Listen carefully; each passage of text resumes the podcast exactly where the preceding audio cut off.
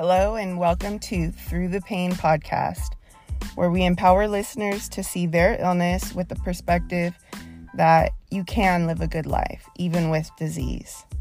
And I'm your host, Rosadela. And on this show, we talk about self care, why it's important, what it means, give some examples and tips. Stay tuned.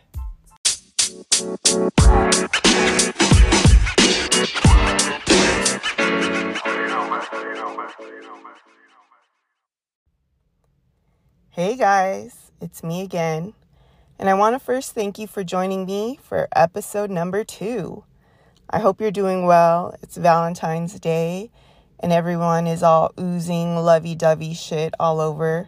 So you might be in a good mood, or you may be in a not so good mood, depending, right? Well, today I'm talking about self care. What is it, and why is it so important? Usually we hear the term self care, and I don't know about y'all, but I used to envision some chick in a robe with like cucumbers on her eyes and a face mask, just chilling, right? well, I mean, if that's what you do to take care of yourself, do you, boo? Self care is defined as the process of taking care of yourself with behaviors that promote health and to cope with illness and disability without the support of your healthcare provider. Sometimes c- people confuse self care with you being selfish or self indulging. But really, self care is just you taking care of yourself mentally and physically so you can be the best version of you. Do your job so you can be present for others and you can do all the things you need to do and want to accomplish. Even when you go on an airplane, the flight attendant gives you that speech about put your life vest on first and then your child's.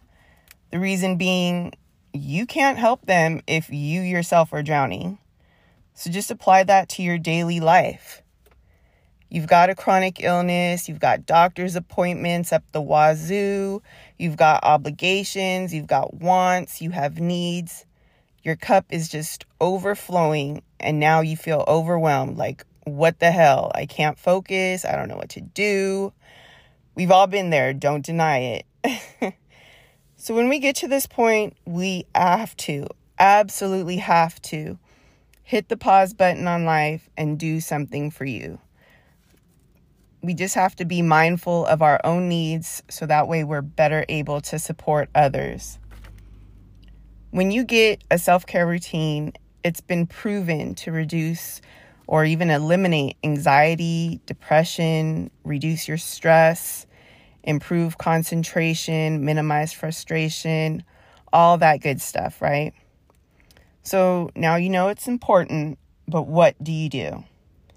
And remember, I can't tell you what makes you happy or calm. I mean, it's in the name, self. So that means it's deeply personal. So it'll look different from person to person. But I can give you some examples and what I myself do when I start feeling overwhelmed. Okay, so first, some physical self care could simply be eating a healthy meal, doing some exercise, going for a walk, something where you're making an effort to be more healthy. Like saying to yourself, okay, today I'm going to drink eight glasses of water, or whatever it is that you need to be more healthy, right? But it can also look like asking for help, saying no, setting some boundaries, spending time alone, or spending time with a friend or family, forgiving yourself, especially if you're living with a chronic illness. I know it's so easy for us to say, What did I do to deserve this illness? But reality is, you did nothing. We just got a fucked up card in life. So let's forgive ourselves and let that pain go. We also got to take care of our mental health. If it's reading a book, creating something for you artistic people, I like to go into my little craft room. I like to draw.